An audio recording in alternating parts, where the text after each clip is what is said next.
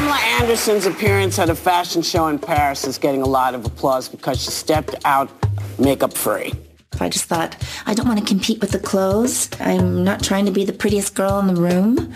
I feel like it's just freedom. It's like a relief. Grey hair and wrinkles are the new black, so they say. And when 90s Baywatch star Pamela Anderson, now aged 56, turns up at Paris Fashion Week makeup free, that's got to be a sign we're turning a corner. Well, here's Whoopi Goldberg's take on her show, The View. Actress Jamie Lee Curtis joined the praise, declaring that the revolution has begun. Oh. Oh. Are more women getting more comfortable in their own skin? No. But this is no joke. In a world where youth means health and vitality, and age equals decline and being a burden on society, where creams promote anti aging, where Kim Kardashian famously said she would eat poo if it meant she would look younger. And going grey and keeping your laugh lines can be a career breaker. I don't think it's a revolution yet, but I, I, do, th- and I've always known you to be this way, Whoopi, but I do think to see some people setting the opposite trend that we're seeing everywhere else, like people of a certain age and now on reality TV is starting in your 20s. I don't recognize them. Yeah, in fact, so they look, makeup. ironically, way older than they are Right. because they all become chipmunks with big lips.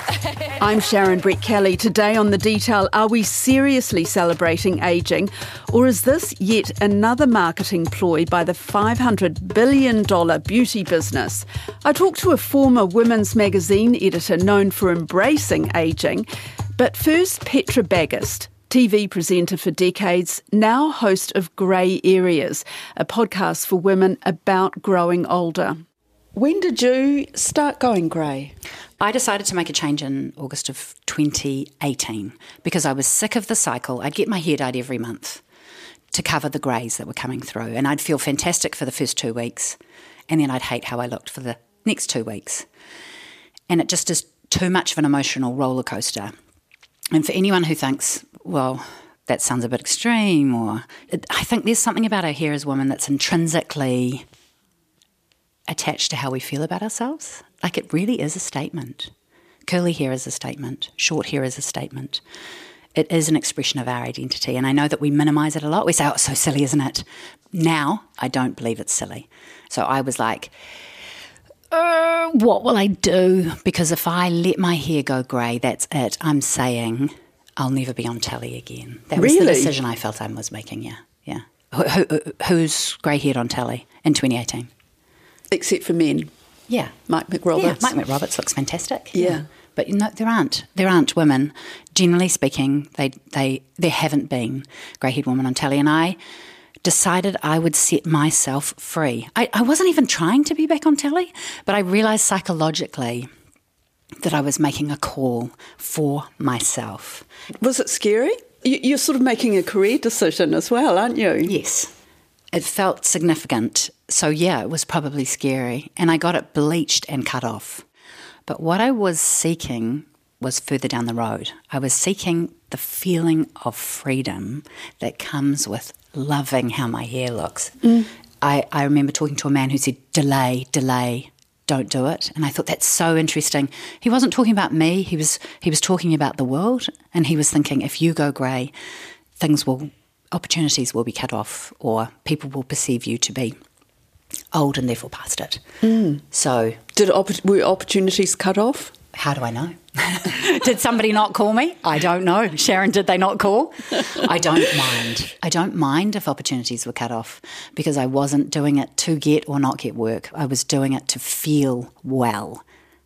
Whether people die or not is not the point. I think our how we are feeling inside about ourselves and therefore how we engage with the world Yeah. is what matters. Okay, so you, you don't know if opportunities were lost. Yeah.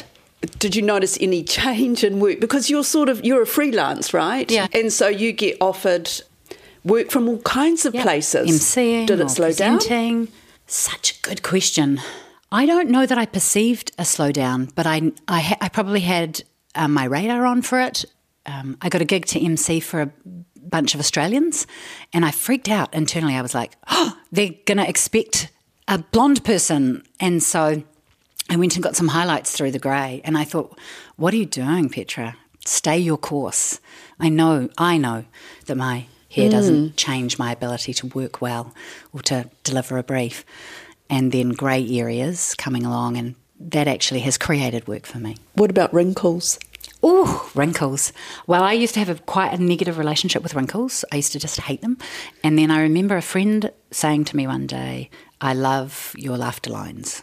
And I was like, oh, wow, you've attached a positive adjective to a very negative thing.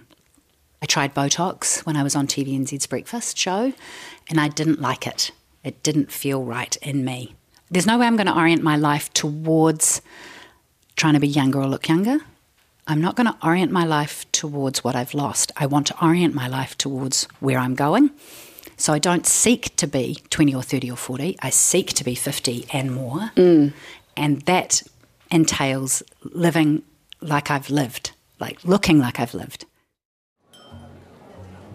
I said go. Okay. Um, I said, Are you good? go. I'm good. Go. Go sit. There's an episode in the hit TV show The Bear where actress Jamie Lee Curtis's 64 year old lined, mascara smeared face fills the screen. Do we have a problem? Fans call it the Christmas episode, and Curtis is the star as the frazzled, wine guzzling Donna. an absolutely fantastic episode where her wrinkles are front and centre and she's just amazing. Wendyl Nissen is an author, broadcaster, and former editor of the Women's Weekly. She says seeing high profile women looking their age is encouraging. I just interviewed Robyn, our very own Robyn Malcolm, you know, and she's just done two shows where she really looks her age. So Far North, and there's one coming out called After the Party. She does nude in After the Party. She's a life drawing model and she's butt naked. And this is what we need. We need to watch these women and have a have a relevance. But she had to fight hard to get that, Robyn. Did she? Yeah. But, and you know, you'll remember Olive Kitteridge with Frances McDormand. You should see a doctor. I hate them myself, but you should get yourself checked out. Well, I don't really care whether I croak or not. Neither do I. So women like us watch that and we go, yeah, that's me. That's me. And we need to see ourselves. But what has happened to me is I spent my 50s horribly menopausal, horribly depressed, escaped up north to the Hokianga where I didn't have to see anyone, uh, and just let myself completely go.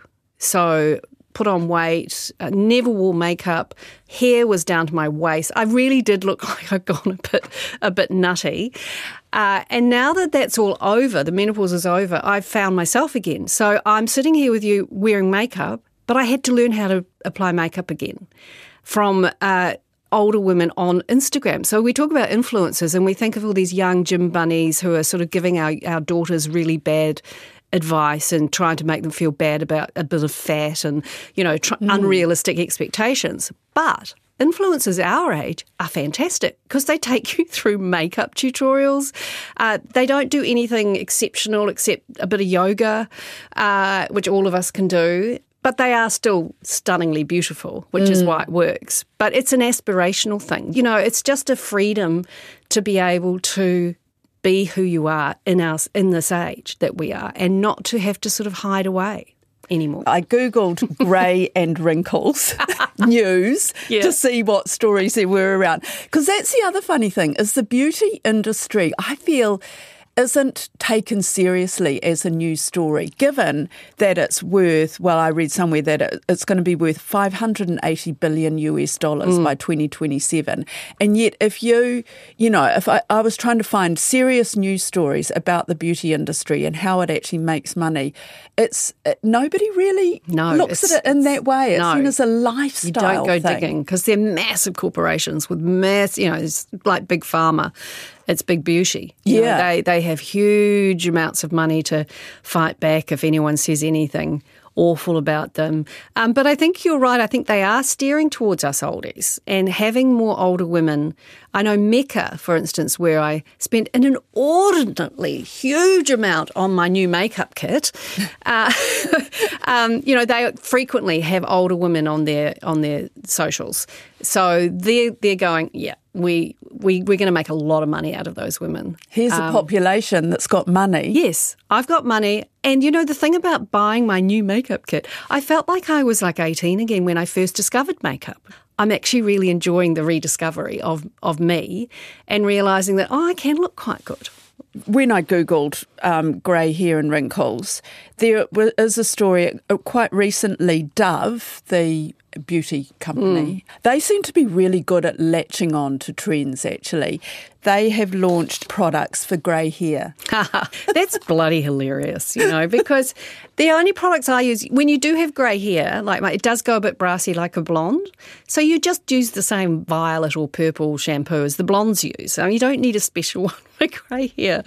Um, but that's hilarious. But, Yeah. But Dove were the ones that did the different body shapes. You remember that ad Yeah. campaign? Different coloured women, different body shape women.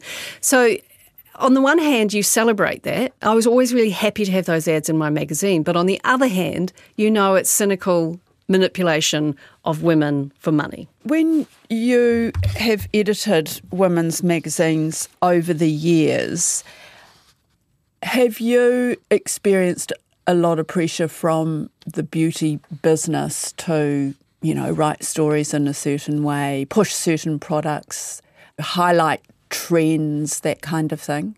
Oh, always.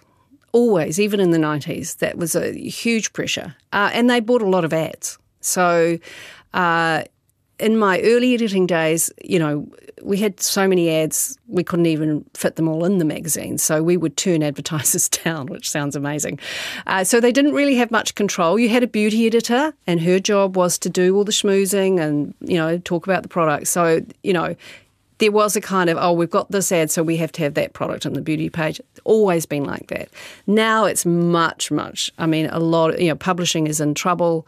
Uh, so basically, you take an ad, you get the you get a story to go with it, uh, and that's just the way the publishing model is now. And and yeah, beauty beauty people know that. So even more pressure now. Oh, absolutely. I mean, I think a lot of the magazines these days are, well, apart from a few, are advertorials. The space, which is, you know, which means it's been paid for by an advertiser to produce the content. And as we go further along the line, and we were discussing this before we came on here, um, you know, algorithms, content, AI, it's going to get worse, I think. So, I mean, I don't believe anything I read on Instagram now anyway, but I really wouldn't if I was anyone else out there because nothing's not paid for anymore. Beauty tips that can help you look years younger because who doesn't want to look younger? Welcome to this week's facelift makeup tutorial. So as we age, we produce less collagen, giving our skin less ability to bounce back. So more of us are embracing grey hair and wrinkles, but youth still rules. And then deflates. It just doesn't feel quite the same. And it's what we love so much in our younger kids, you know, our teenagers and 20 something. So it's really just recreating that look. Take facial injectables, things like Botox and fillers. Typically, fillers are injected into the cheeks as well as into the lips to create more volume, and the benefits can be seen instantly. A new report by India based Dedal Research says that the global injectables market will nearly double by 2028 to 16 billion US dollars. It calls it the unceasing quest for youthful aesthetics, and there's no sign of decline, especially with more and more men also now using injectables. But at the same time, Vogue Philippines made the headlines earlier this year with a 106 year old woman as its cover star. Wendyl says it would never have happened when she was the editor of Woman's Weekly in the 90s. No. Oh, look, we were struggling with even putting men on the cover back then. Never worked. Yeah. Uh, there were th- several things you didn't do on covers in those days. Men. Uh, and if, it, if you had to have a man, like a rugby player or something, you put him with a woman. Uh, babies were really good. Uh, never use the colour green. So there were all these rules. Why, why not the colour green? I don't know. Some study had discovered that it puts people off. really? That's what it was like in those days. It was really weird. Um, but no, it doesn't surprise me. Vogue, for instance, there's an Instagram silver influencer they're called that I follow, a woman called Grece Ghanem. Uh, who's a former microbiologist. Uh, and she's uh, got 1.4 million followers. She's in her six, I think she might be late 50s, early 60s. And she's just in vogue online all the time. She was in there on a, in her bikini the other day. Uh, so I think the online is helping them get reaction. So that tells them that it's working then they're not going to do it unless it works. Mm. So they must, yeah. And I think we'll see more of that with just sort of, we used to do what we call experimental covers, where you'd take a risk and just see if it sold and if it sold. Because there's a lot of us, there's a lot of women in this age group, and we do have money and we do support magazines and we love a magazine. We're not digital at the moment. You know, we still like some print. Mm. So, um, no, I'm not at all surprised, and I think it's great. I mean, I, I don't want to be judgmental about Botox and other injectables. Oh, I will be. okay, you, you can be. Is this going? Is this going to deal to that? Okay, I'm not saying, I mean, I've got friends who do Botox. I'm not saying they're absolute idiots because they're not. They're very intelligent women. If they want to do that, that is their choice and they have every right to do that. And they have every right to want to look younger if they want to. Mm. Uh, but what I hope is that women start just presenting as they are, with their wrinkles, with their grey hair, confidently. I think it will continue. The worrying trend is when it's young women doing it. You know, those 25 year olds getting Botox, and that's happening a lot. And that's like, okay, so what's that doing to your skin when you're my age? What's your skin going to be like? And what's your health going to be like? And we don't know. You know, Botox hasn't been around long enough for us to go, oh, that wasn't a good idea. It seems like women are always having to struggle. like, you know, the feminists, we had to have all these feminists lead the way for us, for us to follow, you know, women's health. We all have to, you know, we've got so many things we have to fight for that I think, well, maybe we just don't have the energy by the time we get to our 60s to fight for be happy with who you are. Uh, but women have to do it for women. I mean, when I went grey, which was about five years ago, I remember I used to walk along the street and occasionally I'd see another grey haired woman and we'd smile at each other. You know, like when you're pregnant and you see another pregnant woman, like, hey, hey. Now there's there's too many to do the smiling. So it is growing. And and there's these beautiful women with grey hair all over the place now. And not in the old firm perm with the with the violet rinse like, you know, our grandmothers used to get, but with good flowing locks and uh, so now I'm just smiling at everyone all the time. Like, yeah. so I think there is a kind of a network going on and I think it, it will grow. I'm very confident it will grow.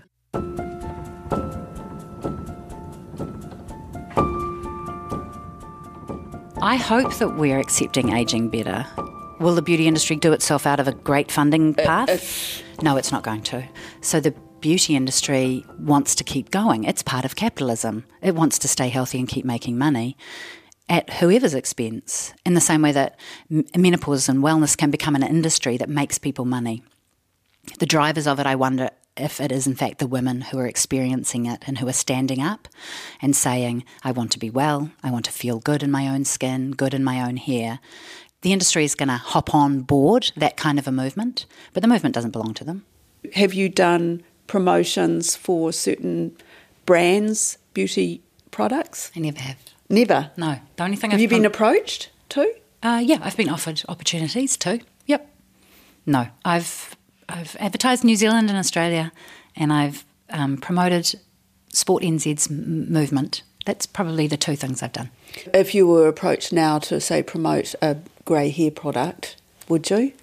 Well, it's a good question. I guess I could consider it if I used it, if it was real. Yeah, like you even, believed in it. If I believed in it, even the sponsors of grey areas, essentially ninety-five percent of them, I they, they, it's a re- quite a rigorous thing. I have to believe in what they're doing. Are any of them beauty companies? Yes.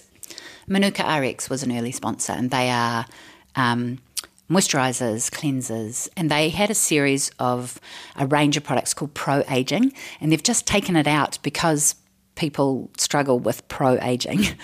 oh, like, the what? actual wording of it. pro aging. I read the whole um, press release on it. Some people interpreted it as wanting to age, and that that was a negative thing. And I'm like, wow, okay. So they're now calling it something else. Because you know we've we've lived in an anti-aging society. So That's we have right. been anti-aging. So I think the pendulum is swinging towards we're a bit more neutral about aging. They were pushing it out to being pro-aging, like aging is a wonderful thing. Yeah. In truth it is, because you're alive. Like the whole, everybody's trying to live forever, right? Why should we spend a lot of time, energy, and money living forever like we are young? Let's not do that. You're you're being asked to go on the cover of magazines again with your grey hair. Yes, so so when you're on television, you're in that public eye and you get to be on the cover of some magazines and you have babies and everybody wants you on the cover of the magazine when you have babies. And then I was off telly for 10 years and have continued to be off telly. Hang on, can I ask Yeah. you why? Why you've been was that your own choice? Uh, when I left TVNZ's breakfast, I thought I was resigning from a job, but it turns out I was leaving the industry. That's how they they saw it. was that related to your appearance? or, or being persu- be- being perceived as being too old really for it? I hope not. I wondered. I was 40 at the time, turned 40 while I was on TVNZ's breakfast. Yeah. And I, I was worried about my age. I was worried that I was heading towards a demographic that would be pushed off. It was actually the hours and the and the job itself that wasn't fitting. Right. So I resigned from the job and that was that. Okay. I was out of the industry. So maybe at that point my age made me less employable. I, I mean, I called it like a, a, a desert season where I'm doing my own thing. I'm learning Te Reo Māori, I'm honing my MC skills, I'm being an ambassador for this and that. And then when the podcasting and radio and other things started to come along, and the grey hair, that movement towards being a bit more pro grey hair, Mhm. I was asked to be on the cover of Thrive magazine, and that was a wonderful photo shoot. There wa- we, I did my own makeup. We used the clothes from my wardrobe. We flew to Great Barrier Island and shot on the beach. And it's sort of raw and real, and it's like you know, it was a little magazine that could until it couldn't Mm-hmm. and that was quite joyful. That was, um, yeah, a wonderful experience. And just recently, I've been asked to be on the cover of Good magazine coming out this Christmas, and so I'm like, wow, this is this is like a positive, aging, positive grey story, right? And It's Yeah. part. I feel like I'm part of this energetic movement towards it's okay to be grey and to be getting older and to be doing something that you love that has meaning. That's it for today. I'm Sharon Brettkelly. The detail is supported by the Public Interest Journalism Fund. Today's episode was engineered by Phil Benge, and our producers are Alexia Russell and Bonnie Harrison. Thanks to Petra Bagust and Wendyl Nissen. Ka kite.